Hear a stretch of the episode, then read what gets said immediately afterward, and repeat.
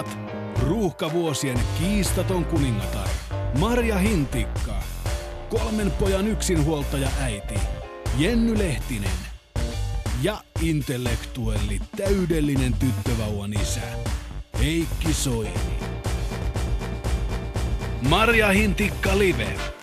Remonttireiska, automekaanikko, puutarhuri, talonmies, henkivartija, henkilökohtainen assistentti, myyntimies, ammattirakastelija, runoilija, poliisi, rosvo, siivoja, kokki, suklaaleipuri, personal trainer, upseeri, hippi, metsästäjä, luonnonsuojelija, professori, muuttomies, toimitusjohtaja, kotiisa, alusvaatemalli, nuohoja oikein hengästyy. Nämä kaikki samassa paketissa ja olet noin 30 prosenttia siitä, mitä nainen haluaa. Mutta mitä mies haluaa, siitä puhutaan tänään.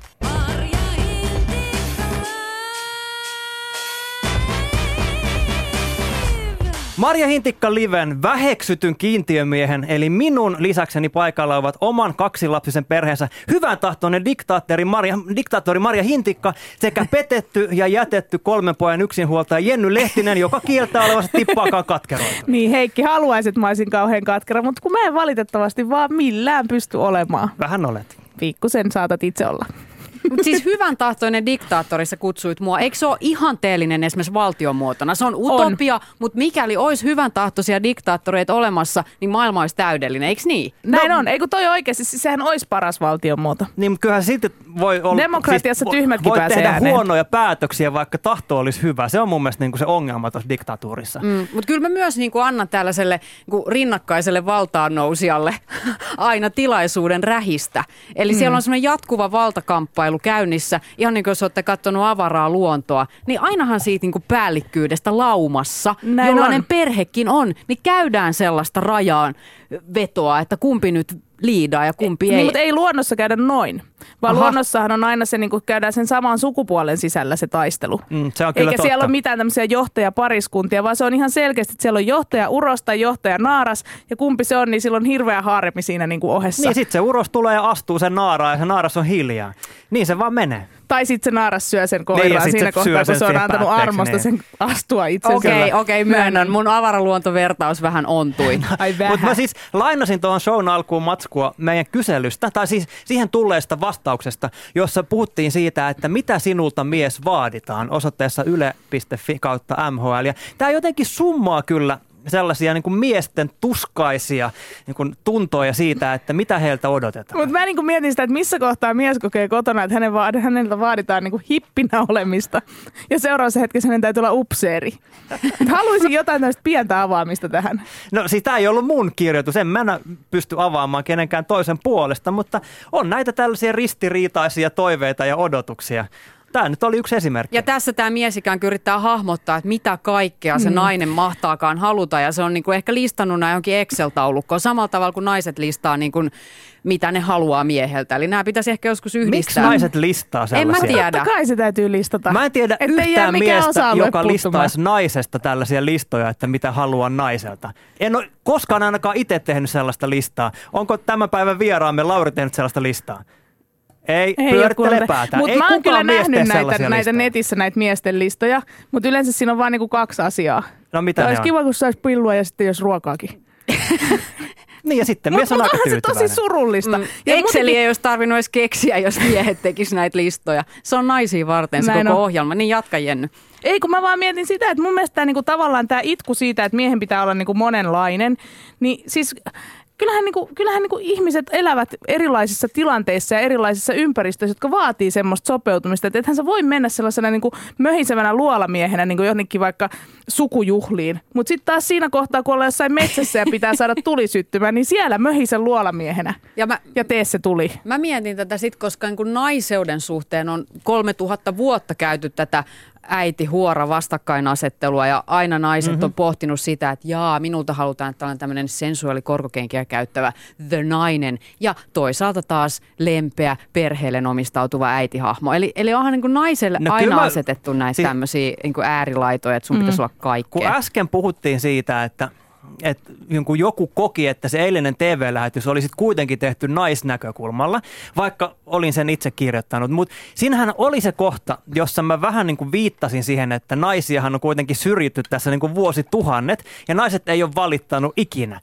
Ja nyt tämä niin asetelma on sitten ehkä vähän kääntynyt, niin tulikohan se siitä siis, että joku koki nyt niin, että jotenkin oli laitettu sanoja mun suuhun, mutta mä annan teille kyllä ihan siis tunnustan tässä, että mulla on siitä vähän huono omatunto, tällä niin kuin valkoisen miehen taakka, että miten huonosti me miehet ollaan kohdeltu naisia, koska meillä on ollut siihen mahdollisuus, ja nyt me itketään ikään kuin siis me ollaan itse siinä hyljeksytyn asemassa, oltu edes vähän. Eli johtuuko se mm. siitä, että sen takia mies nyt yrittää niin kuin kaikkea, kun meidän täällä, millainen miehen pitäisi olla nettikyselyssämme osoitteessa yle.fi kautta MHL, tuli ihan uskomattomia tarinoita siitä, mitä miehet on muuttaneet itsessään sen takia, että he on ajatelleet, että niiden nainen haluaa. Kuunnelkaa nyt, viipaloin tomaatin niin, että leikkaan kannan no, niinhän pois. se pitää tehdäkin. Syön maustamatonta jogurttia jotta nainen olisi tyytyväinen. Miksi siis vaatiiko se nainen vieressä, no, kun mies No varmaan se on se naisen semmoinen niin terveellinen herkku, niin se mies yrittää syödä. Lopetin musiikin kuuntelun kymmeneksi Tämä vuodeksi. on ihan sairasta. Toi Miksi? on kyllä oikeasti sairasta. Kuka edes vaatii tuollaista? Ellei sitten kysymys ollut siitä, että miehellä on kaksi vaihtoehtoa, että joko hän niinku luukuttaa täysillä olkkarissa niinku puolen yön jälkeistä musiikkia, tai sitten kuuntele ollenkaan, kun ei kerran saa. Mutta mä en usko, että nämä on mitään trolleja, koska siellä oli isot avointen vastausten kentät siellä meidän kyselyssä. Miehet vastas, olen muuttanut lähes kaiken, mitä hän on halunnut. En vain ole ikinä tarpeeksi hyvä ja täydellinen mies hänelle. Mm. Mutta tämähän kumpuaa siitä, että se nainen ei itse koe olevansa tarpeeksi hyvä niin kuin jotenkin tähän maailmaan. Ja koska hän ei niin kuin ole kykenevä muuttamaan itseänsä, niin hän niin kuin kohdistaa tämän oikeasti itsensä suunnatun vihan siihen miehen ja haluaa muuttaa sitä. Koska eihän semmoinen ihminen, joka on tyytyväinen itsensä, ei silloin hirveä tarve muuttaa myöskään toisia ihmisiä. No nyt kun kaikki naiset kuulitte tämän, mitä Jenny äsken sanoi, niin voisitteko kiitos lopettaa tämän suuntaisen käytöksen? Ihan vaan siis, että kohdistatte sen mm. kritiikin itseen ja annatte sen miehen toimia ihan rauhassa. Niin, mutta tämähän on se ongelma, koska naisiinhan kohdistuu tosi paljon kritiikki. Kaikki naisten lehdetkin on täynnä siis sitä semmoista, että nainen muutu tällaiseksi. Nainen laihduta tänään, nainen roikkuvatko silmäluomisi tai rintasi, tee niille jotain. Nainen, niin kuin, että se, koko ajan se tavallaan naisille tulee se paine ehkä niin kuin toisilta naisilta ja naisten lehdistä. Niin sitten ajattelee, että tällaisella muutoksella saadaan vaan niin kuin tullaan onnellisemmiksi ja ne haluaa auttaa ehkä niitä miehiä. Niin, mun mielestä on oikeasti mielenkiintoinen ilmiö on siis se, että Suomesta kaikki niin sanotut miesten lehdet, nyt en tarvita mitään pornoa, vaan siis no miehille no suunnatut niin kuin makasiinilehdet. CQ ja muut. Niin mm. sellaisethan ei ole ikinä Suomessa pärjännyt. Ne on kaikki, kun ne on aloitettu ensin näyttävästi ja juhlallisesti, niin sitten ne on vähän niin kuin ajan Todella päästä nopeasti. sillä hiljaisesti vaan niin kuin hävitetty ja unohdettu. Mutta naisten lehdet edelleen menestyy ja niitä ostetaan irtonumeroina varsinkin todella paljon. Ja niiden viestihän on nimenomaan koko ajan tämä, että nainen, sinä olet aivan paska, sinun pitää muuttua, toimi näin, niin sinusta tulee mm. parempi. Mm. Ja tarinat, joita kerrotaan, on semmoisia, ennen olin paska, sitten muutuin. Kyllä. Ja sitten kaikki on silleen, että wow. Eli onko tämä taas hieman paska, naisten lehdet, nainen, mies. Eli nainen purkaa sen oman ympäristöstä tulevan paineensa sitten miehen. Mutta Mie- Heikki, mm. hei sä itsekin kirjoitit kolumni, jossa myönsit olevasi miellyttäjä mies. Kyllä. Siis Joo, tietyissä asioissa, niin kuin mä kirjoitinkin siinä, että, että sellaiset asiat, jotka mä koen, että ne ei ole mulle niin kuin ne kaikista tärkeimmät. Ja sitten toisaalta me niin kuin vaimoni kanssa ollaan aika pitkälle samoilla linjoilla. Niin mä ajattelen, että no antaa vaimo hoitaa tämän homman. Tiedätkö? Että, että mul ei tarvi ottaa siihen osaa. Jos kerran vaimo haluaa siitä päätöksen tehdä, niin mä voin käyttää aikaa johonkin muuhun. Joo, mm-hmm. kyllä mä sen tunnustan. Okei. Okay. Ja 71 prosenttia yle.fi kautta MHL-sivulla ollessa nettikyselyssämme vastanneista miehistä tunnustaa muuttaneensa tapojansa puolison mieliksi. Ja me halutaan jatkaa tätä nyt Twitterissä. Olkaa ystävällisiä ja osallistukaa tähän keskusteluun. Hashtag on Yle MHL. Myöskin Yle Puheen shoutboxi toimii. Kertokaa meille, mitä olet muuttanut itsessäsi puolisosi vuoksi. Onko niinku tukka tyyli tai parta pois tai – rillit vaihtoon vai jotain syvällisempää. Halutaan kuulla. Mutta hei, meidän otsikko on Mies 2.0. Mikä voisi olla nykyaikainen miehen rooli? Se on ihan helppo kysymys. No ei se ole. Siis jos ajatellaan, niin kun, siis psykologi Toni Dunderfeld on puhunut tällä, niin että on, ollaan edetty miehisyydessä ja parisuhteessa niin kuin kolmessa asteessa. Ja ensimmäinen vaihe on ollut se, että mies on ollut niin kuin perheen pää. Se on se, niin kuin se mennyt aika. Ja nyt hän on sitä mieltä, että nyt ollaan niin kuin ikään kuin tässä kakkosvaiheessa, jossa ollaan tasa-arvoisia. Ja se, se onkaan nyt niin kuin vastaus tähän sun kysymykseen, että nyt tällä hetkellä meidän pitäisi olla tasa-arvoisia, mutta hänen mielestä meidän pitäisi olla niin kuin menossa jo kolmosvaiheeseen, että kun tämä tasa-arvo nyt ei selkeästi aina toimi, niin sitten pitäisi löytää semmoinen miehen ja naisen välinen ää, seksuaalinen syventyminen ja tämmöinen vetovoiman ylläpitäminen. Ja tämä on ehkä nyt se oikea vastaus sun kysymykseen, eli miehen rooli olisi olla jollain tavalla siis sellainen, että sitoo rusetin pippelinsä ympärille, kun harrastetaan seksiä ja sanoo, tadaa, niin tulee elämyksiä ja kaikki on tyytyväisiä. Niin, mutta mä, mä, ei oikein ei, ei, kun, tiedätkö, ei, kun mä jäin miettimään tätä, että, että tämähän on niin kuin, niin kuin miehen tämmöinen miespuolisen tyypin näkemys, että ollaan menossa jo kolmosvaiheessa. Jos sä käyt esittelemässä tämän tuolla vaikka niin kuin Vauvalehden AV-palstalla, että tässä parisuhteen ytimessä on naisia miehen välinen intohimoinen liekki ja tavoite on vetovoiman ylläpitäminen ja seksuaalisuuden syventäminen, niin, niin ainakin mitä siellä siis lukee, niin tämä niin kuin tämä niinku haluttomuuden määrä ja seksivihan määrähän on niinku ihan valtava naisilla. Et mä en niinku tiedä, että et jotenkin, jotenkin musta tuntuu, että tämä kolmas vaihe ei tule niinku onnistumaan. Eikö rusettia, tadaa, toimi ollenkaan? No ei, ei vaan siis mä niinku mietin, että tähän tarvitsisi nyt ihan hirveästi keinoja. Koska en mä niinku silleen toisaalta ajattele, että tätä niinku, varsinkaan itsenaisena, siis tämähän olisi ihanan kuulonen juttu, mutta niinku, jotenkin tuntuu, että se yleinen ajatus siitä, että, että varsinkin ehkä kun nämä ongelmat aina kulminoituu siinä vaiheessa, kun on pieniä lapsia, niin se, että niin kuin keskitytäänpä nyt tähän meidän intohimoiseen liekkiin tai, mm-hmm. ja, ja tota, vetovoiman ylläpitämiseen, niin se ei vaan, niin kuin, se ei vaan niin kuin ole mahdollista. Ja tämä ei niin kuin muutenkaan ehkä mun mielestä pureudu niihin ongelmiin, mitä sitten niin kuin parisuhteessa ehkä sit on. Eli en tarvitaan tiedä. lisää ratkaisuja. Onneksi Kyllä. meillä on tänään suorassa lähetyksessä ammattilainen, todella paljon miesten kanssa työskennellyt psykologi ja psykoterapeutti Lauri Mannermaa, joka on puhunut mieshäpeästä, joka liittyy hyvin olennaisesti tähän miehen rooliin ja sen haasteeseen. Sieltä kumpuu kaiken maailman historiat ja sodan traumat tai mikä. Miten tästä päästään eteenpäin, sen saa Lauri meille kertoa. TV2 eilen puhuttiin tästä asiasta, käynnistettiin keskustelua ja se suorastaan räjähti siellä testosteronin huuruissa. Mikki Kauste, tuttu Egotripin laulaja, pohti myöskin tätä samaa, että mies 2.0 nykymiehen ongelma, se, että pyrkii kaikessa sataprosenttiseen tasa-arvoon ja siinä ehkä mennään metsään. Tästä on paljon puhuttu. Mutta näin Mikki kiteytti, mitä hän tuumaa nykymiehelle asetetuista vaatimuksista. Ai, että pitää olla macho ja pitää ne. Niin. olla herkkä, niin kuulostaa skitsofreeniselta. Niin kuulostaa siltä, että se on, niin kuin miehen, miehen tai isänä oleminen vaatii... Isä, isät on vähän kriisissä. Ne ei oikein tiedä tavallaan, koska pitää tehdä ja millä tavalla asioita. Että tavallaan tämmöinen niin kuin koti-isä-rooli ja sen löytyminen tässä maassa, se on, se on nuori ilmiö, mikä säkin sanoit. Että tavallaan nyt me harjoitellaan sitä vaihetta, että miten me ollaan koti ja miten, miten se tavallaan balanssi löytyy nais, naiset, naisista vaaditaan kärsivällisyyttä nyt vähän tässä. Meidän pitää Mä oon ihan samaa mieltä. harjoitella vielä, että me osataan tavallaan tilaa meille lukea kasvaa. teitä myös sitten oikein, että koska te vaaditte ja mitä. Näin siis Mikki Kauste, Ekotripin laulaja eilisessä Marja Hintikka Livessä TV2. Voit katsoa koko lähetyksen osoitteesta yle, areena.yle.fi. Mutta hei, Mikki siinä sanoi, että isä on kriisissä. Mies on kriisissä. No niinhän Mikki sanoi. Ja ei se, ei se ole kai kenellekään ihan siis yllätys, että me ollaan vähän kriisissä.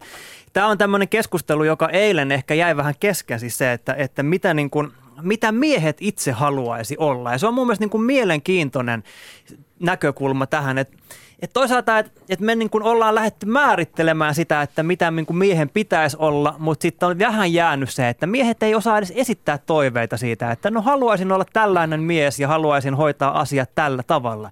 Ja mun mielestä on ihan hyvä, että nyt niin kuin tunnustetaan se, että meillä on vähän ongelmaa, jonkinnäköinen kriisi peräti ja aloitetaan se keskustelu nyt. No Heikki, mä haluan nyt kuulla sulta oikeasti, koska sä, sähän oot tämmöinen moderni mies 2.0, joka... Siis sen joka, takia, että mulla on pinkki paita. Siksi, että sulla on pinkki paita ja siksi, että sä niinku hoivaat ja hoidat sun lastastosi antaumuksella ja aiot hänen kanssaan niinku viettää enemmänkin aikaa, jäädä vanhempain vapaalle ja muuta.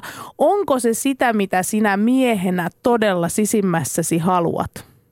No siis rehellinen vastaus tähän on tietysti se, että totta kai mä haluaisin vaan edistää jotenkin omia pyrkimyksiäni ja uraa ja tiedäksä niin kuin liihottaa tuolla menemään.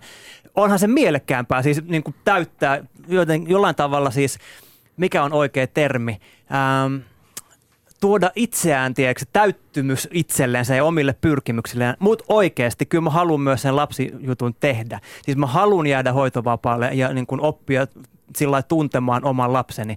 Ja kyllä mä nyt jopa siis myönnän sen, että tällä hetkellä tilanne on se, että kotona sekä vaimoni että lapseni on, on kipeänä, että siellä on siis molemmat niin kuin jollain tavalla oksentelee ja, ja kakkailee ja on kuumeessa, niin kyllä mulla on vähän nihkeä fiilis siitä, että, että mä tiedän, että sen sijaan, että mä lässytän täällä, niin musta saattaisi olla ehkä enemmän apua himassa.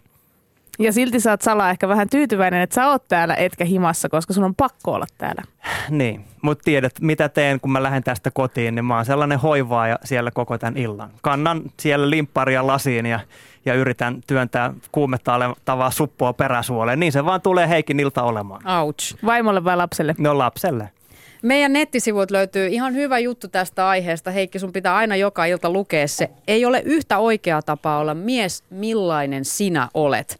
Ja sieltä löytyy myös mun mielestä tosi ihana juttu siitä, kahdeksasta asiasta, joista mies haluaisi palautetta. Siihen on kerätty paljon matskua meidän nettikyselystä ja se mua jotenkin pysäytti. Se siellä tuli ihan törkeän monta kertaa se, että miehet toivois kunnioitusta. Sana kunnioitus toistui niissä avoimissa vastauksista. Esimerkiksi tällaisia, että toivoisin, että vaimoni kunnioittaisi luonteenpiirteitäni, miehisyyttäni ja rakastaisi minua. Mä jotenkin riipas tää just tää. Niin. niin ja kun mä oon miettinyt kans tätä, niin kuin, että, että onko siinä siitä oikeasti joku semmoinen ero, kun mulla ainakin nousee aina semmoinen, että kun miehet on se, että haluan kunnioitusta, haluan kiitosta. Ja sitten kun tuntuu se, että et, et onko niinku, niinku saako nainen sitä, tuleeko näin, mutta onko se sitten semmoinen eri asia? Onko se oikeasti sillä lailla, koska en mä sitten taas toisaalta, on musta kiva, jos mua kiitetään, mutta ei se mun mikään semmoinen niinku minuuden perusta ole, että olenko hyvä ihminen naisena tai, tai työntekijänä tai ihmisenä. Kiitosta. Niin.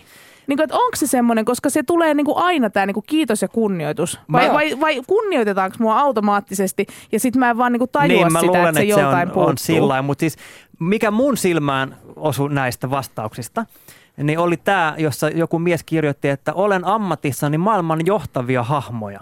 Siis tämä oli, että hän, hän toivoisi, että saisi siitä ehkä hieman niin kuin, tällä positiivista palautetta. Ja tähän mun mielestä kiteytyy hyvin paljon. Siis se, että, että kun mekin paljon puhutaan siitä, että no kuka hoitaa ne kotityöt ja, ja miten siellä jutut niin kuin menee.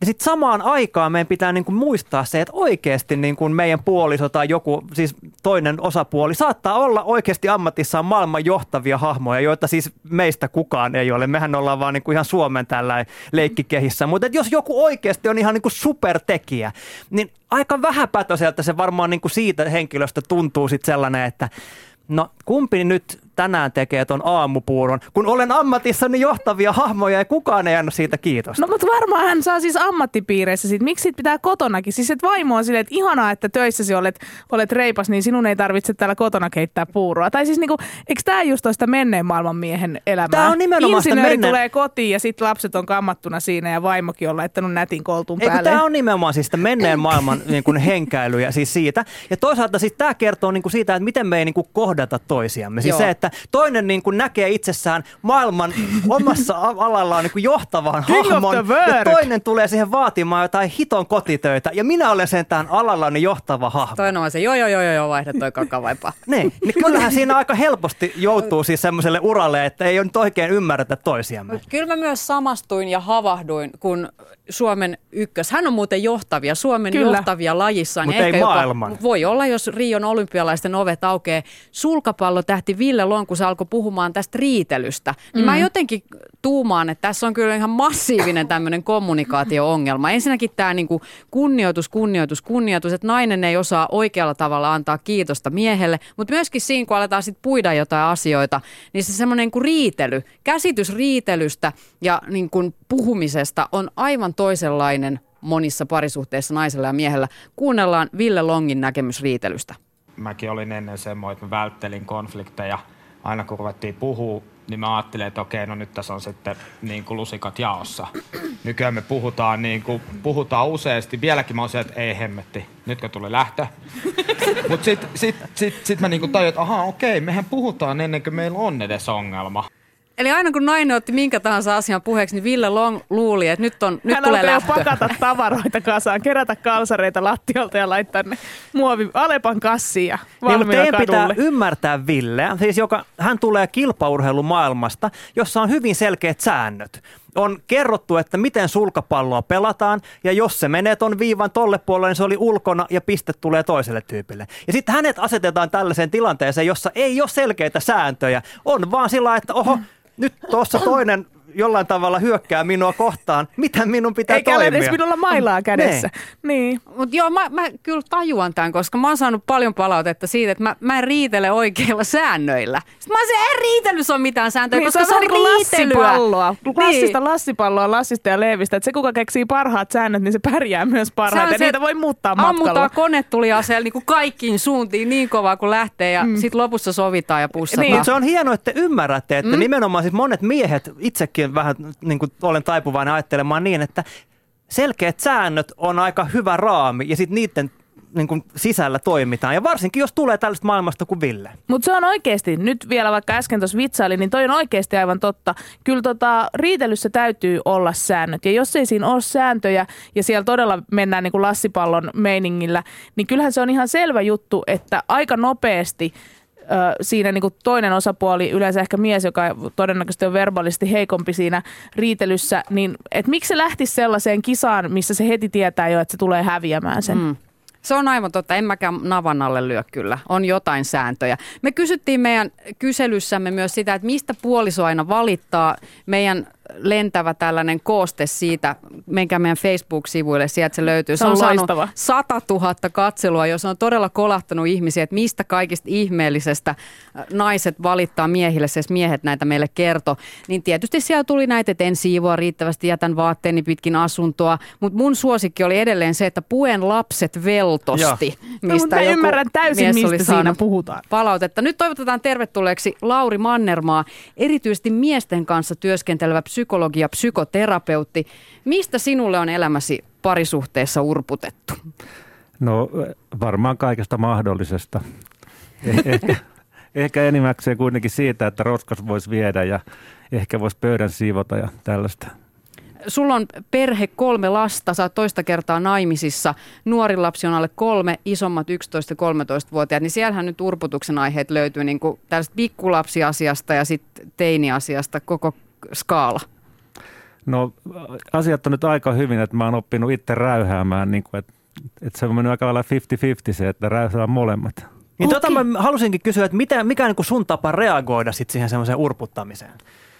No mä siedän tietty raja asti, ja sitten mä päätän, että okei, nyt, nyt pitää laittaa, niin kuin, alkaa puolustaa omaa niin kuin asemaa, ja sitten mulla räyhätä. Vaikka se ei tule mulle luonnostaan, niin mä silti räksytään, kunnes sitten niin kuin as, tilanne rauhoittuu. Miessaki ryn erotyö vastaava Jouni Linnankoski oli meillä syksyllä haastattelussa ja hän puhuu pitkät pätkät siitä, miten mies väistää konfliktia. Ville Longotti saman asian esille eilen saman tien. Miksi mies sitten väistää konfliktia? Mikä juttu se on? No mun mielestä lähtee ihan lapsuuden vuorovaikutusympäristöstä sillä tavalla, että me ollaan opittu miehet sellaiset, että meidän täytyy pärjätä. Ja jos me, jos, jos me ilmaistaan, että me ollaan heikkoja tai jollain tavalla huonoja tai tuotetaan jollekin toiselle huono olo, niin se on äärimmäisen huono asia. Ja sen takia, jos me, jos me tota niin, niin, no se on se syy, kyllä. Mutta mikä siis, me, me tuossa Heikinkaan nopeasti tö, tuolla juteltiinkin ennen kuin tultiin tänne, että mikä tämä ympäristö siis on ja ketkä nämä ihmiset on, jotka tätä opettaa niin kuin miehille ja pojille, koska kyllä mä ainakin jotenkin yritän mun pojille esimerkiksi opettaa niin kuin järkevää tunneilmaisua ja sitä, että ei niiden tarvitse pärjätä joka asiassa ja häviäminenkin on ihan niin kuin ok juttu. Ei se kiva aina ole, mutta niinkin tapahtuu. Niin kuin, et, et, et mistä tämä tulee? Mi, mi, kuka teille tämän niin kuin syöttää? No siis esimerkiksi kyllä, kyllä minä. Mä sain itteni kiinni siitä, että mä hain sitä kaksi ja puoli vuotiaasta tarhasta ja sanoin, että iso poika ei itke. Sanoin, Miksi? että, oh no. No en mä tiedä, mä tajusin, että hetkinen, mä oon puhunut ihan tätä vastaan. ja mä taas et- niinku kannustan jotain, niinku, että itkettei, niin itke. Äiti on Ja tässä. mitä sä teit sitten, kun sä tajusit, että sä olit sanonut naimisiin. näin? Mä sanoin, että saa itkeä, se on ihan okei. Okay. Eli te otitte asian käsittelyyn ja sanoit, että it, isä oli väärässä, saat itkeä. No sanotaan niin, että se on sen verran pieni, että sitä ei sitä oteta hirveästi käsittelyyn. Mä ajattelin, että mä paikkaan jollain tavalla vähän tätä. Niin ja isä ei ole koskaan väärässä, sehän on totta. Ihanaa, että sä sanot noin. Sä oot kumminkin niin kuin psykologi, psykoterapeutti, pohdit näitä asioita työssä päivittäin. Tämä oli varmaan tosi vapauttava monelle, että tullut sanottua juuri näin. No mutta se on mun mielestä just tärkeää, että tuolla tavalla ne tulee ilman, että me ajatellaan niitä. Ja sen takia ne on, ja mä toivon, että kun on puhuttu mies 2.0, niin mä ajattelin, että mä voisin korkeintaan olla semmoinen facelift, facelift ykkönen. no milla, millainen sun mielestä olisi mies 2.0? No se on ehkä sellainen, että sillä lapsuudessa on ollut niin kuin automaattisesti, se on hyväksytty, että se on saanut olla heikko, se on saanut olla vahva, se on saanut olla oma itsensä. Ja sen myötä se on kasvanut, että se pystyy ottaa muutkin ihmiset samalla tavalla. No kyllä, ja jos ajatellaan parisuhdetta, niin se parisuhteessa myös voi tuoda näitä heikkouksia esille ja pitää oman, oman, oman puolensa myöskin, ja silloin sitä suhteesta voi muodostua parempi. No mitä jos ei ole tällainen, että ei ole saanut niitä, näitä eväitä jo silloin niin kuin nuorena kasvatuksen kautta, ja sitten päätyy näihin ongelmiin, niin onko se sitten ihan mahdollista kuitenkin vielä päivittää itsensä 2.0? No, no kyllä, siis on mahdollista ja se vaatii sen, että, että tavallaan että siinä suhteessa tehdään työtä ja mä nimenomaan sanoisin, että suhteessa. Että ei mies 2.0 tai nainen 2.0, vaan suhde 2.0 ja siinä täytyy olla siis molempien mukana. Ja, ja nimenomaan sillä tavalla, että kun asioista puhutaan ja käsitellään, niin meillä on tavallaan, mä yritän sanoa hyvin, hyvin selvästi sen, että meillä on erilaisia tasoja meidän aivoissa, niin kuin tämmöinen, tämmöinen liskotaso ja sitten on kehittyneempi taso ja sitten tota, tämmöinen sanotaan, että kun me aletaan riidellä, niin me tiputaan sinne liskotasolle. Et silloin se on ihan turha puhua enää mitään. Tavallaan, että pitäisi ajatella, että okei, mä tipahdin liskotasolle, että eiköhän rauhoituta, että mennään takaisin tälle niin kuin kehittyneelle tasolle. Että, että näkyy aivokuvissa, näkee, että se on ihan mustana se, se ei tapahdu mitään siellä kehittyneessä osassa, kun me riidellään. Hei, mun on pakko kysyä sitä, koska mä luulen, että, että tietyllä tavalla mulla tuli sellainen olo, että tämä meidän niin kuin koko tämä ajatus, että miehen pitää ryhtyä myös 2.0 on aika ylimielinen ja me naiset ajatellaan, että no mehän ollaan jo vähintään niin kuin 7.0, että me ollaan hirveästi siellä niin kuin kehityksessä edellä. Mikä meissä naisissa sitten mättää? Mi- mitä me tehdään niin kuin oikeasti näissä parisuhteissa sillä lailla niin väärin, että, että miehet kärsii ja niin kuin, tiedätkö, niin kuin sä sanoit, että kärsii? No sanotaan niin, että se on yritystä järjestää asiat niin, että ne olisi hyvin. Ei ole tarkoitus siitä, että se ei ole tarkoitus, että tehtäisiin mitään pahaa. Mutta koska se tasapaino se, että asiat on jotenkin järjestyksessä ja siihen sisältyy se mies, sen pitää myös olla siinä järjestyksessä, mutta se ei toimi näin. Eli tavallaan silloin myöskin, myöskin se tota, pitäisi ottaa käsittelyyn se, että hetkinen, mennään siihen puoleen väliin molemmat. Mm. Että ei toista voi niin kuin laittaa siihen omaa lokeroon ja niin, niin. järjestyksen niin, koska se ainoastaan se, jokaiselle meille on tietty oma järjestys, joka on meille se oikea ja luonnollinen. Ja muu on niin kuin, ei se on noin, se on väärin. Hei, meidän tämän viikon tähtiblokkaajamme Otto Kallioranta kertoi havahtumisestaan. Et miltä tuntuu se annettu rooli perheessä miehenä tässä ajassa? Kun mä itse ajattelen sitä nykymiehen passiivista roolia, kotiroolia, niin ei se kyllä, mun kohdalla se ei kuulosta todellakaan aivan vieraalta. Että monissa, monissa asioissa mä oon itse antanut niin päätäntävallan ja harkintakyvyn ulkoistanut vaimolle. Mä kysyn vaimolta, mitä, mitä vaatteita lapsille laitetaan päälle, minkä, minkä kokoiset luistimet sille pitää olla, kun haetaan naapurista uusia ja missä lämpötilassa nämä kuuluu pestä. Mä oon pari kertaa, pari kertaa kutistanut jonkun ruskovilla lakiin tai jotain ja siitä on tullut hirveät huudot sitten. Ja musta tuntuu oikeasti, mä oon niin välillä ollut vaarassa menettää tämmöisiin kotiasioihin, tavallisiin tämmöisiin arkisiin perheessä tapahtumiin asioihin niin oma harkintakyvy, että mä en niin enää pysty päättämään, että mitä oikeasti mä, mä, niin kuin, mä en tiedä yhtään, mä menisin ostamaan jotain suojapukua tai jotain tämmöistä ulkohaalaria kaupasta. Ei mulla ole mitään hajua, että minkä kokoisia vaatteita niille edes ostetaan. Enkä mä ikinä uskaltaisi ostaa mitä ulkohaalaria lapselle. Tämän hoitovapaan myötä on tullut niin mietittyä sitä, että pakkohan mun on niin ryhdistäytyä niin ja ruveta toimimaan niin kuin tasavertaisena aikuisina myös näissä lapsia ja perhettä koskevissa asioissa. Kohta tässä lähdetään oikeasti lasten kanssa, että hei, että lapset tarvii, mä oon itse ottanut selvää, sanoin, että ootko huomannut, että lapset tarvii tuota uudet talvivaatteet tai uudet luistimet. Mä niin huomaan niitä asioita itse pikkuhiljaa ja lähden sinne tuota kauppaa ostaa niiden kanssa. Enkä, enkä välttämättä niin kysy sillä, kun ei hänkään ikinä kysy multa, että minkälaiset, minkälaiset haalarit lapsi tarvii.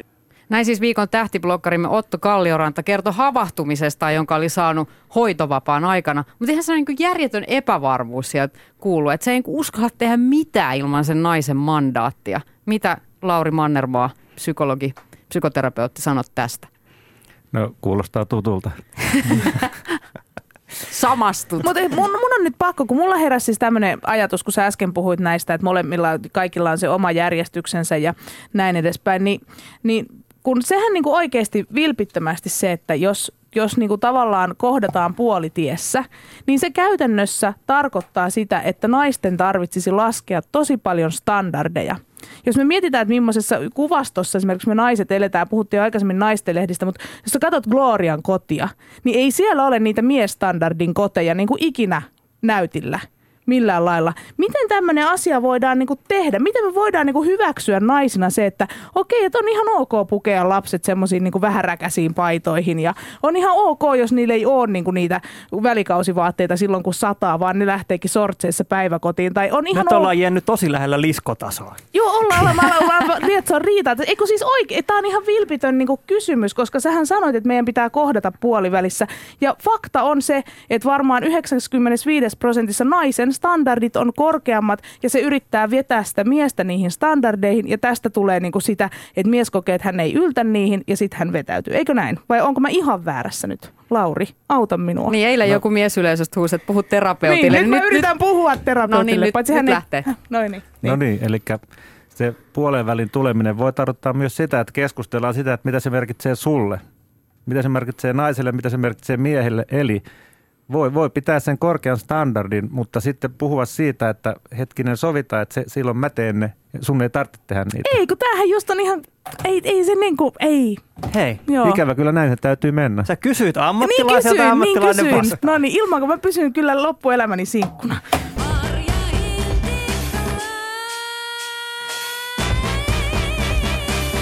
Kuuntelet Marja Hintikka Liveä. Heikki Soini ja Jenny Lehtinen täällä rähisevät vanhaan Mä tuttuun kaadan kohta tyyliin. vettä päähän, niin kun sieltä tulee savua jo. Paikalla myös erityisesti miesten kanssa työtä tekevä psykoterapeutti ja psykologi Lauri Mannermaa. Ja myöhemmin tänään kuullaan Mikael Jämsäsen tarina.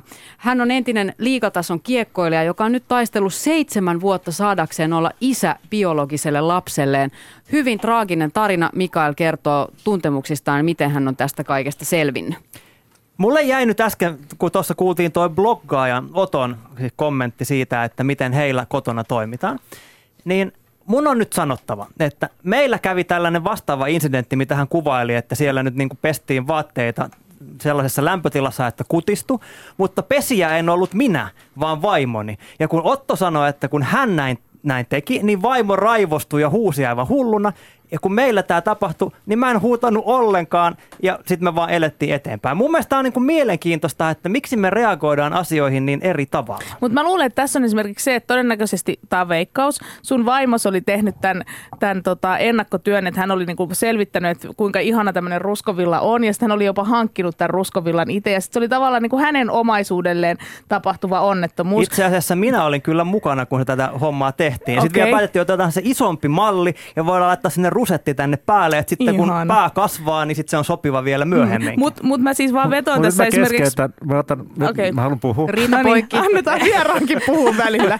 Helvetti, täällä oli semmonenkin. Eli mä haluan sanoa, että sen takia oli tärkeää keskeyttää, että se mitä Jenni sanoo on just se ydin. Niin, että, että, että ei se voi olla noin, mutta niin se on, että siinä on just se ydin, että siihen täytyy pureutua. Okei. Okay. Okei. Hei, täällä kuulijamme myös osallistuu keskusteluun. Nimimerkki Napo sanoo, että kaksi maagista sanaa saa minut lopettamaan riitelyn hyödyttämänä aina ja ei koskaan. Eli jos jompikumpi heittää nämä sanat, niin sitten se loppuu. Molemmat tietää, että tämä meni överiksi. Onko hyvä vinkki?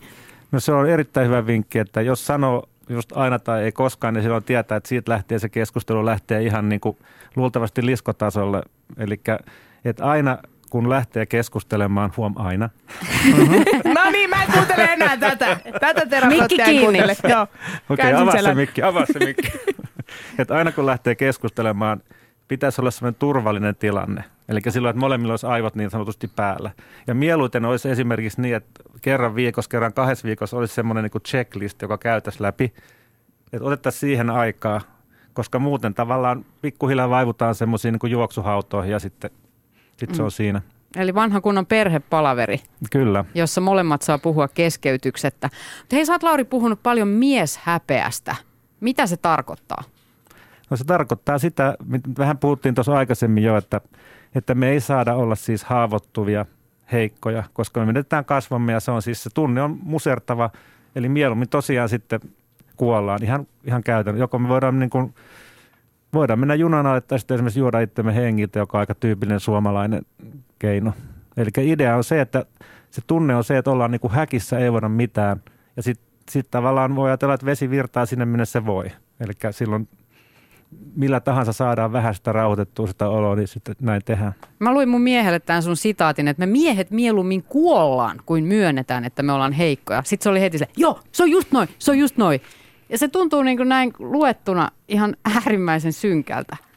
No synkkäähän se on, ja varsinkin jos siis siinä mies vielä vetää perheensä mukaan, kun nämähän on kaikista surullisimpia tapauksia, että ensin tapetaan sitten perhe, koska olen heistäkin jotenkin elatusvastuulla ja nyt on kaikki mennyt pieleen ja sitten tapaa itteni siihen perään, niin, niin se on oikeasti ihan hirveätä, että tällaista tapahtuu vielä tänä päivänä.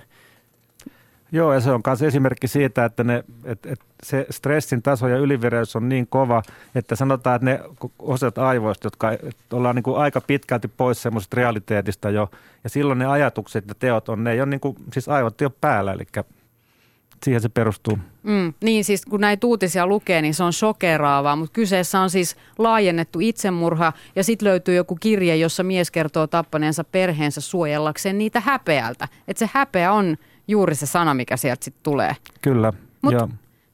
Tai jotenkin, että miten se voi olla näin? No sä puhuit, että, että se on, että ei ole lapsena saanut sitä oikeanlaista kiintymystä ja oikeanlaisia vuorovaikutustilanteita, mutta jos tämä homma niin kuin tiedostetaan, sä puhut siitä, että miehillä on tämä mieshäpeä, niin miten tästä eteenpäin, miten voidaan niin ratkaista tätä ongelmaa? No, tässähän me just ratkaistaan sitä. Yes. Eli siis kyse on sillä tavalla, että koska se on alitajusta, miten me, miten me reagoidaan asioihin, niin se tapahtuu pikkuhiljaa. Mutta, mutta sanotaan niin, että aina kun me saadaan parisuhteeseen sellainen keskusteluyhteys, että, että sinne, se asia menee pikkuhiljaa eteenpäin. Mm. Et ei, ei mene niin kuin suurin harppauksi, mutta mitä enemmän sitä puhutaan, niin sitä, sitä parempi. Onko tämä niin suomalainen ilmiö vai onko mieshäpeä sama kaikkialla? No varmasti ainakin länsimaissa on en, siis mä en tiedä kirjallisuudesta niin kuin muista, mutta uskoisin, että se voi olla jossain, jossain tota, niin muissa maissa vielä suurempi. Niin kyllä mä mietin, heti tuli mieleen joku Japani, missä se niin kuin häpeä nyt on niin kuin vielä aivan niin syvällä rakenteessa ja niin pinnassa koko ajan, että niin kuin ollaan vielä tosi paljon edellä meitä.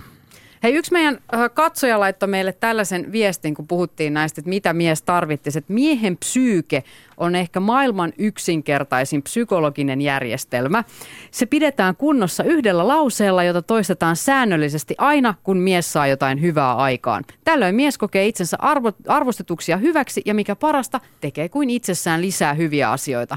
Ja tämä on se tajanomainen lause, joka päättyy pisteeseen. Huom, naiset, päättyy pisteeseen. Good job mutta...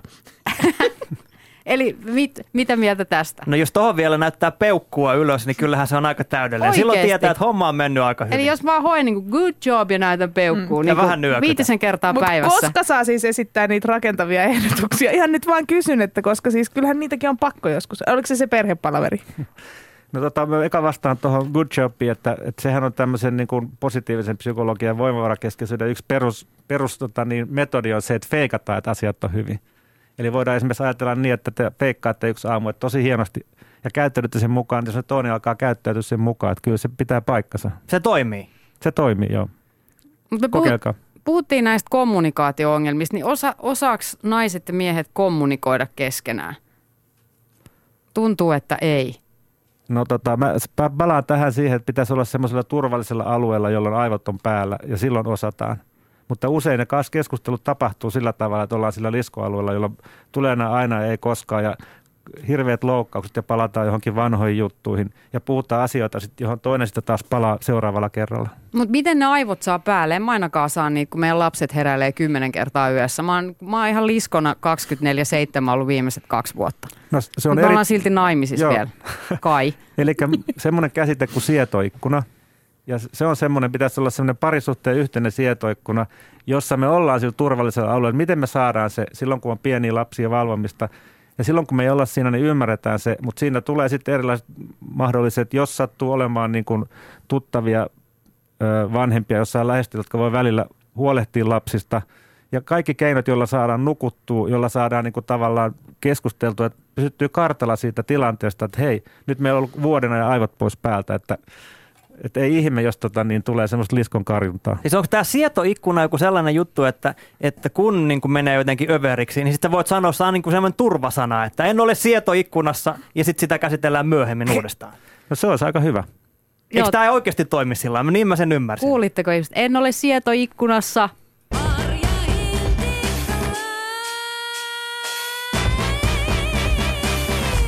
Tämä on Marja Hintikka Live. Täällä määritellään mies 2.0 ja yritetään keksiä ratkaisuja ongelmiin ammattiavun turvin.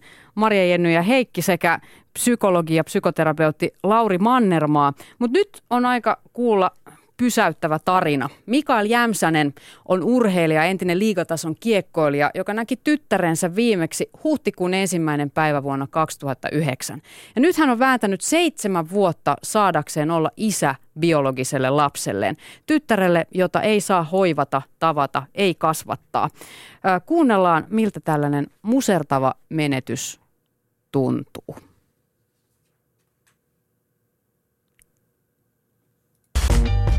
Niin, sanotaan seitsemän vuotta sitten niin elämä muuttui ihan täysin ja oikeastaan maailma romahti.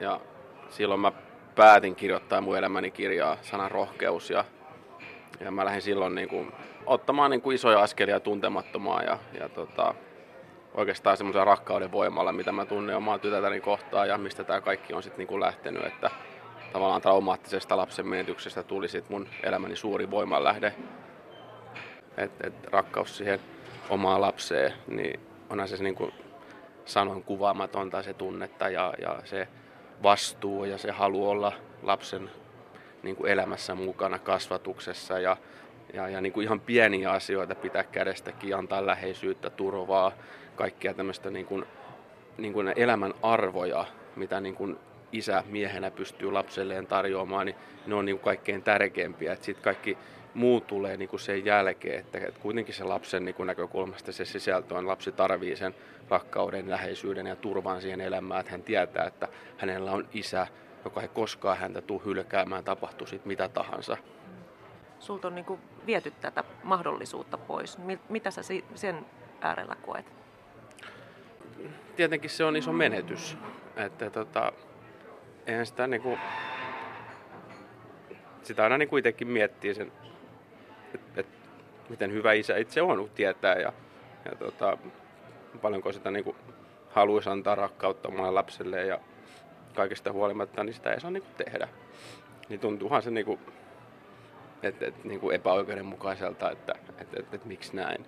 Et, mit- et, ei siinä niinku, niinku maalaisedellä ajateltu, niin ei siinä ole mitään pahaa, jos ihminen haluaa niinku ottaa vastuu lapsesta ja, ja kasvattaa toista, niin musta se on niinku pelkästään niinku hyvä asia. Niin sitten tuntuu jotenkin, että, että miten näin niin maalaiselle ratkaistavasta asiasta voidaan saada maailman vaikein asia toteuttaa niin kuin, ihan niin kuin siinä arjessa. Että et joku laki tilanteessa on, on ikään kuin tässä tilanteessa sitä mieltä, että se on väärin, että mä kasvattaisin ja ottaisin vastuun mun lapsesta, niin se jotenkin ei mun omassa ajatusmaailmassa vaan niin kuin toimi. Se on ollut opettavainen ja koko se matka on ollut tosi niin kuin arvokasta. Ja vielä jos, ajattelee, että sen matkan lopputuloksena, että koko Suomi sai uuden isyyslain, jossa kaikkien lasten oikeudet parani Suomessa, niin joskus tuntuu, että tällä kaikella on ollut myös joku tarkoitus. Toki tämä niinku prosessi kokonaisuus on niinku opettanut mua niinku ihmisenä tosi paljon, että mä oon joutunut kuuntelemaan itteeni. Ja se on niinku aika arvokasta sit niinku, niinku mulle itselleen, että mä pystyn niinku rakentamaan omaa elämää, kuuntelemaan itse, tietäen heikkouksia vahvuuksia ja myös sitä kautta sit niinku miettimään sitä, että mitä mä seuraavaksi teen, mihin mä seuraavaksi kuljen. Ja, ja, ja nämä on semmoisia niinku elämän työkaluja, mitä mä oon tässä seitsemän vuoden aikana joutunut niinku itse opiskelemaan itseni kautta sen niinku surun, epätoivon, painajaismaisen niin kuin tilanteen ympärillä. Niistä kun selvii, missä tilanteessa mä nyt he, ihmisenä ja miehenä oon, niin tuntuu, että mä pystyn tekemään ihan mitä vaan. Jos me palataan sinne prosessin alkuvaiheen, sullakin varmaan ollut vähän heikompia hetkiä. Nyt on jo seitsemän vuotta kulunut. Miltä tuntui, kun siinä, siinä niin kuin pahimmassa vaiheessa joku tulee sanomaan, että hei unohda, niin kuin, että Teo, ota uusi vaimo ja lapsi, niin kuin, mitä sä jäät, että eteenpäin vaan. Mm. Miltä semmoinen tuntuu? No en, mä en pystynyt kuuntelemaan tuollaista niin kuin ajatusta ollenkaan, että, että mä tiesin, että mulla on lapsi jossain. Ja mä ajattelen sen niin, että, että mä mieluummin sanon mun lapselle jossain vaiheessa, kun mä hänet tapaan ja että mä teen kaikkeni ja, ja mä annoin kaikkeni sun puolesta ja pystyn myös osoittamaan sen, että puheet on monta kertaa, että puhutaan asioista, mutta teot on ne, mitkä ratkaisee sitten kaikessa ja, ja tota, niin, niin onhan se niin kuin se, että mä halusin sitä niin paljon, mutta mut, mut sitten totta kai se ensimmäinen vuosi oli, oli varsin niin kuin semmoista niin kuin, että jälkikäteen miettiä, että miten sitä niin kuin edes pystyy tekemään kaikkien asioita se ekana vuoden aikana niin systemaattisesti ja järjestelmällisesti ja, ja tavallaan tekemään koko ajan tiettyjä oikeita asioita, vaikka todellisuudessa sä elit kahta eri maailmaa, että sä meit kotiin ja sä olit ihan niin kuin romahtamisen partalla siellä, sit sä panit oven kiinni, sä olit kuin eri ihminen, kun sä lähdit ulos että sä menit tonne eduskuntalon portaille seisomaan ja puhumaan megafonia ja sä olit vahvempi kuin koskaan siinä. Sitten sä saatoit olla kotona ihan täysin niin kuin rommuna henkisesti, että, niin kuin, että mitä mä nyt teen. Ja, niin se oli vähän semmoista niin kuin, hyvin, hyvin niin kuin vaiderikasta elämää, missä joutui koko ajan tavallaan taistelemaan sen itsensä kanssa siitä, että et, et, et, miten mä pärjään taas huomiseen päivään ja sitä seuraan päivään. Ja, ja tota, Mä muistan joskus, että oli tosi vaikeaa, asuin Espoossa silloin, niin ulkona oli, se oli talvi ja sato kaatamalla niin jotain räntäsadetta. Mä vaan puin toppapaatteet päälle ja pipoit. Mä lähdin juoksessa. Mä olin kaksi tuntia ulkona raha sitten, niin se jossain lumisateessa ja mä en eteen ollenkaan. Ja mä vaan käytännössä itkin sen koko lenki ajan, mutta se oli tavallaan se, että mulla oli pakko päästä ulos johonkin niin kuin tekemään jotain. Ja sitten kun mä tulin sieltä, niin sitten mulla oli taas niin kuin parempi olla, että, että sitten niin kuin täytyy vaan löytää se, mihin sä purat sen tavallaan sen tunteen, mikä sulla siinä hetkessä on, ja sitten taas mennään eteenpäin. Mä tuun tapaan mun tyttären jossain vaiheessa. Se on ihan pommi varmaan. Mä koskaan niin kuin, semmoista tilannetta ei tule, että mä en häntä näkisi enää koskaan niin, niin, niin se, että et, et miltä hänestä joskus tuntuu. Ja kun mä kerron hänelle sitten mun ajatuksia siitä, että, että, että hän on ollut mulle maailman tärkein asia, että vaikka me ei nähty niin kuin pitkään pitkään aikaa, niin hän silti vaikutti niin suuriin asioihin minun kautta. Ja tavallaan hän antoi mulle sen voimavaran ja uskon ja tahdon puolesta niin kuin hänen, hänen takiaan ja tehdä niitä asioita, mitä mä oikeasti rakastan, niin se on hänen lahja niin kuin mulle siitä niin kuin meidän isyydestä tai meidän niin kuin suhteesta, mitä me hyvin pienessä ajassa kaksi kuukautta reilu kerettiin olemaan. Et, et ne oli niin, kuin niin tärkeitä tavallaan, että missä, että mä aina sanoin sen isyyden kyseltä, että et, et, et, et, et kun se lapsi syntyy ja sä pidät sitä ensimmäisen kerran sylissä silloin, mäkin olin äh, sairaalassa ja, ja sitten äiti leikattiin kesäleikkauksella, niin sitten se lapsi tuli ensimmäisen kerran niin kuin mun syliin. Ja, ja se oli mun paidan sisällä kaksi tuntia, kun se oli lämmin ja se ei huutanut hetken ollenkaan. Siellä oli niin, kuin niin hyvä olla ja sitten mä vaan niin kuin juttelin sille. Niin siinä hetkessä jotenkin tuli semmoinen elämää suurempi niin kuin rakkaus siihen niin kuin lapseen ja niin kuin omaan tyttäreen. Ja, ja mun mielestä niin kuin se kantaa läpi elämän.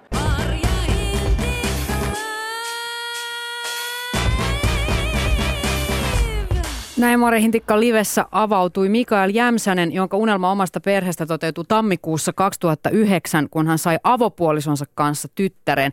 Mutta avovaimo oli tuolloin virallisesti naimisissa toisen miehen kanssa, avioero oli vireillä. Mikael oli alusta asti mukana tässä äh, raskaudessa ja ehti olla vauvan kanssa muutaman kuukauden. Sitten Mikaelin ja lapsen äidin suhde päättyikin yllättäen ja nainen palasi aviomiehensä luokse. Ja Mikaelille ei ole käytännössä tähän biologiseen lapsensa mitään yhteyttä ollut seitsemän vuoteen. Lauri Mannermaa, mitä tämä herätti sinussa tämä tarina? Oli todella hieno, hieno tarina. Kiitos Mikael, jos kuuntelet. Täältä tulee peukutus. Ja myöskin siitä tuli siis vahvoja tunteita omasta elämästä ja varmaan myöskin sitten semmoinen fiilis, että hirveän monet asiakkaat hyöty siitä, niillä, jotka, jotka ei pysty tapaamaan lapsia ja – myöskin hyöty siihen, että pystyy ilmaisemaan tunteitaan noin niin kuin vahvasti ja selkeästi ja vahvistumaan sitä kautta. Niin sä oot psykologi ja psykoterapeutti ja puhunut paljon tästä mieshäpeästä. Tämähän on nyt niin kuin kauheinta, mitä voi miehelle tapahtua. Niin miten sun mielestä Mikael on tätä käsitellyt?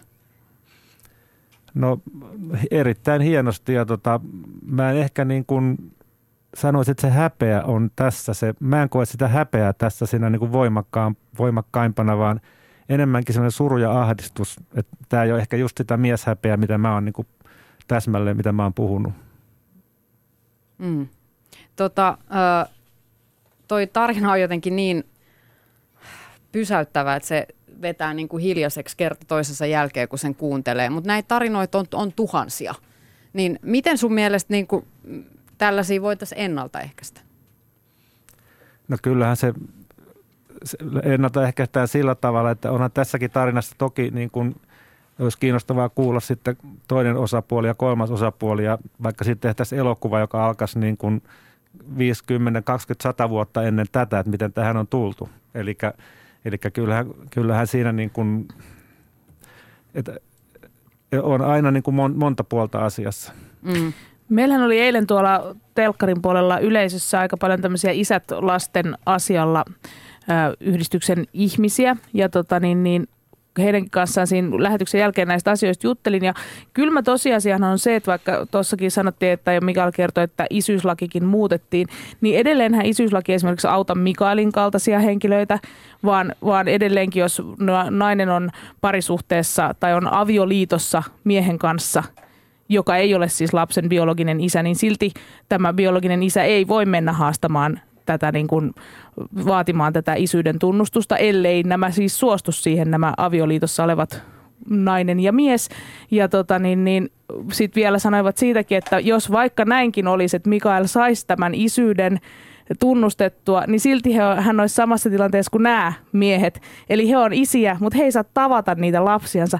Niin mikä, niin kuin, mitä nyt, anna nyt joku niin kuin silleen, että mitä tässä yhteiskunnassa pitäisi tapahtua, että tämä tilanne olisi näin niin kuin järkyttävä? No, no sinänsä hyvä, hyvä, kun itse sanoit, että mitä yhteiskunnassa pitäisi tapahtua, kun tässä on erilaisia tasoja. On tämä yksi, yksittäisen ihmisen taso, sitten on tämä lainsäädännön taso. Ja, ja, ja tässä nyt on selvästi kyse siitä, että se on lainsäädännön tasolla ajateltu joskus jollain tavalla, joka on ehkä sitten vanhentunut. Et mun, mun käsittääkseni sillä lainsäädännön tasolla pitäisi tehdä sitten enemmän. Näin se on. Tuossa oli tosi paljon tuossa Mikaelin puheessa siis sellaista tunnetta, tai tuntuu, että se on niin kuin todella joka kulmalta käsitellyt tämän ja elää tätä isyyttään sitten kun tällä tavalla, että kuinka hän toteuttaa itteensä ja saavuttaa kuin muita unelmia, pitää sitä niin kuin liekkiä hengissä. Niin tämä on jotenkin musta tosi kypsää. Toi Mikael Jämsänen nyt on mies 2.0 todellakin. Kyllä joo, eli ilman muuta se, että kuinka hän on käsitellyt sitä, niin siitä voisi itse kukin oppia kyllä, että tosi, hieno, tosi hienosti käsitelty. Hei. Tässä on nyt paljon puhuttu niin kuin miehuudesta ja, ja siitä uusista rooleista ja, ja kaikista. Ja sit, nyt kun vielä oli tuo Mikaelin niin kuin hyvin tunteikas niin kuin kertomus omasta kokemuksestaan, niin nyt kun meillä on viitisen minuuttia lähetysaikaa, niin voitaisiko kuitenkin kääntää tämä niin kuin lopuksi vielä vähän sillä niin kuin positiivisempaan, koska mehän, mä en haluaisi jättää niin kuin tätä tällaiseen raskaaseen, raskassoutuseen tätä tunnelmaa, vaan meillä oli kuitenkin meidän nettisivuilla myös kysely, jossa pyydettiin naisia kirjoittamaan kirjettä puolisolleen. Joo. Se ja oli, sieltä tuli tosi hienoja juttuja. Tuli tosi hienoja juttuja. Siis naiset kirjoitteli pitkiä pätkiä niin kun aloitti rakas mieheni, sitten tuli ensin luettelo, olet hyvä rakentamaan, korjaamaan ja remontoimaan kaikkea, tuo talouteemme rahaa minun hoitaessani lapsia kotona. Sitten pitkä litania kiitosta. Mutta tämä oli niin se pysäyttävä kohta. Toivoisin, että puhuisit omista vaikeuksistasi ja kertoisit minulle, mitä toivot minun tekevän, millaista apua minulta haluat. Toivoisin, että pitäisit parempaa huolta terveydestäsi ja hankkisit itsellesi sekä kehoa että mieltä hoitavan harrastuksen. Toivoisin, että oppisimme puhumaan vaikeista asioista rakentavasti ja huutamatta. Toivoisin, että sinun palaisi elämän ilo ja halu tehdä monenlaisia asioita sekä koko perheen kanssa että kahdestaan. Rakkaudella vaimo. Mitä sanot? Siellä tuli heti se, että puhuisitpa omista vaikeuksistasi. Miten miehet saadaan puhumaan? No yksi on se, täytyy nyt mennä takaisin vähän raskassoutuisuuteen. Yritettiin päästä, mutta neljä, neljä minuuttia aikaa. Joo. Niin, että mä, aloin, mä mietin tuossa, että, että, että haluat, haluuko naiset kuitenkaan niin kuin, siis oikeasti kuulla, että mies on niin kuin, olen, olen, niin kuin, olen niin kuin masentunut ja ahdistunut ja nyt on työ, työtä ja rahat on, niin ei, ei, ei ole myöskään sillä tavalla, että vaikka kirjoitetaan tällä tavalla, niin se reaktio voi siis aluksi olla jotain ihan muuta – Eli mä sanoisin, että pikkuhiljaa eteenpäin, että se on hieno, hieno kirje. Ja, ja tota, jos puhuu, jos te kuuntelette vaimot siellä, niin aloittakaa varovasti. Sanokaa jotain pieniä juttuja, kyllä se menee sinne, älkää patistako sieltä vastausta. Se tulee ehkä kahden viikon kuluttua, tulee joku, joku korjaava liike sitten, mutta se mitä, mitä niin kuin kireemmälle solmuun vetää, niin sitä, sitä niin kuin varmemmin ei tapahdu. Eli tässä rakkauskirjassa oli niinku liikaa vaatimuksia vaan listattuna. Niin, pitänyt vaan sanoa, että good job ja Good piste. job ja näyttää peukkoa. Hei, kiitos tuhannesti Lauri Mannermaan vierailusta. Good job. Se on good job. Tode, ja piste, ei saa sanoa mitään. Mä Ei, ei. sanoa vielä jotain perään. Mutta ensi viikollakin tapahtuu. Silloin tapahtuu. Se, että itse elää tällaisessa kahden aikuisen ja kahden lapsen yhteistaloudessa, niin se on kyllä omasta kaveripiirissä melkein harvinaisuus. Ei kukaan elä tälle enää. Tai siltä musta tuntuu. Uusperheet ja monimuotoiset perheet. Tämä on ihan hiljaa tässä vaan. lolla. Te vaan ole mulkkaatte mua. Mä vaan yksin pelätän Niin no mä täällä. nyt ehkä lähinnä No, siis se- no- loukkaannuin siitä, että eikö me ollakaan kavereita. Ollaan, mm. mutta okei. Mutta ei sulla ole kahta lasta. Sulla on, Niin. Mutta mut sä oot ihan, ihan niinku oikeasti harvinaislaatuinen siinä. Siis tuntuu, että koko ajan kaveripiirissä Se tällaiset totta. perhemuodot lisääntyy, laajenee. Tulee kaikenlaisia uusia. Ihmiset elää tällaisissa kummallisissa kommunihässäköissä. Ja, ja, Kuka elää kommunihässäkässä? no en mä nyt tässä rupea nimiä mainitsemaan, Parempi mutta kyllä. niin. Niin tota, ää, siitä pitää puhua. Miten uusperheillä menee? Mitkä on ne sellaiset kipupisteet, joita ei esimerkiksi yhteiskunnan tasolla huomioitu, koska edelleenhän kaikki lait säädetään ja yhteiskunnallinen keskustelu käydään ydinperhe keskeisesti. Näin on. Vaikka näin sitä ei on. sanotta sääneen, niin se jotenkin on siellä taustalla. Ja samaten siinä on aina se ajatus, että jos on uusi perhe, niin jotain on mennyt pieleen. Niin, se koska on totta. on syntynyt uusi perhe. Ja se on oikeastaan semmoinen asia, mihin mä haluaisin paneutua, koska se on hirveä taakka ihmiselle, jonka tavallaan se ydinperhe, joo, se on hajonnut, mutta niin kuin niin kuin, tiedätkö, että, että koko ajan pitää olla semmoisessa niin kuin silleen, että mutta kyllä me silti pärjätään, kyllä me silti, meillä on silti ihan kivaa, vaikka oikeasti voi olla niin, että meillä on oikeasti ihan tosi kivaa. Ja Meillä toi on oikeasti semmoinen stigma, mikä pitäisi poistaa. Siis se, että jos se nyt on käynyt niin, että se perhe on hajonnut jossain vaiheessa ja sitten ollaan keksitty joku uusi järjestely ja on löytynyt jotain uusia ihmisiä, niin se niin kuin stigma siitä, että sä olisit jotenkin epäonnistunut, niin se pitää kyllä poistaa. Se on ihan ehdottonta. Niin se, se, se, sellaista me ei voida jatkaa. Otetaanko me se meidän missioksi ensi viikolla? Kyllä, stigma pois. Meillä on kyläilemässä TV-lähetyksessä Sajareetta Kotirinta, joka asuu niin älyttömässä uusperhekuviosta, mä en edes muista. Siellä on kuusi lasta tällä hetkellä. Sekä moneltakin radiokanavalta tuttu ääni Tuomas Rajala, joka on luvannut puhua suunsa puhtaaksi uusperheen Sitä odotan todellakin. Kyllä, siellä meillä niinku tukka lentää päästä, kun kuunnellaan. Mutta nyt voit mennä meidän nettisivuille ja aloittaa keskustelun aiheesta, koska totta kai kun on uusperheitä, tarvitaan uusia nimityksiä kaikille sukulaisille. Ja me pyydetäänkin nyt teiltä, arvoisat ihmiset, apua. Miksi pitäisi kutsua esimerkiksi mummon uutta poikaystävää, koska sellainenhan voi uusperheessä tulla vastaan. Raimo. Ehdotan Raimoa. Raimo. He ovat kaikki Raimoja. Yleisraimo. Niin hei, äh, kertokaa meille, osallistukaa jo nyt keskusteluun. Ensi viikolla tärähtää uusi perhe ja Heikki menettää vallan. Miltä se tuntuu? Sulla on kolme sekuntia aikaa. se tuntuu ihan hyvältä.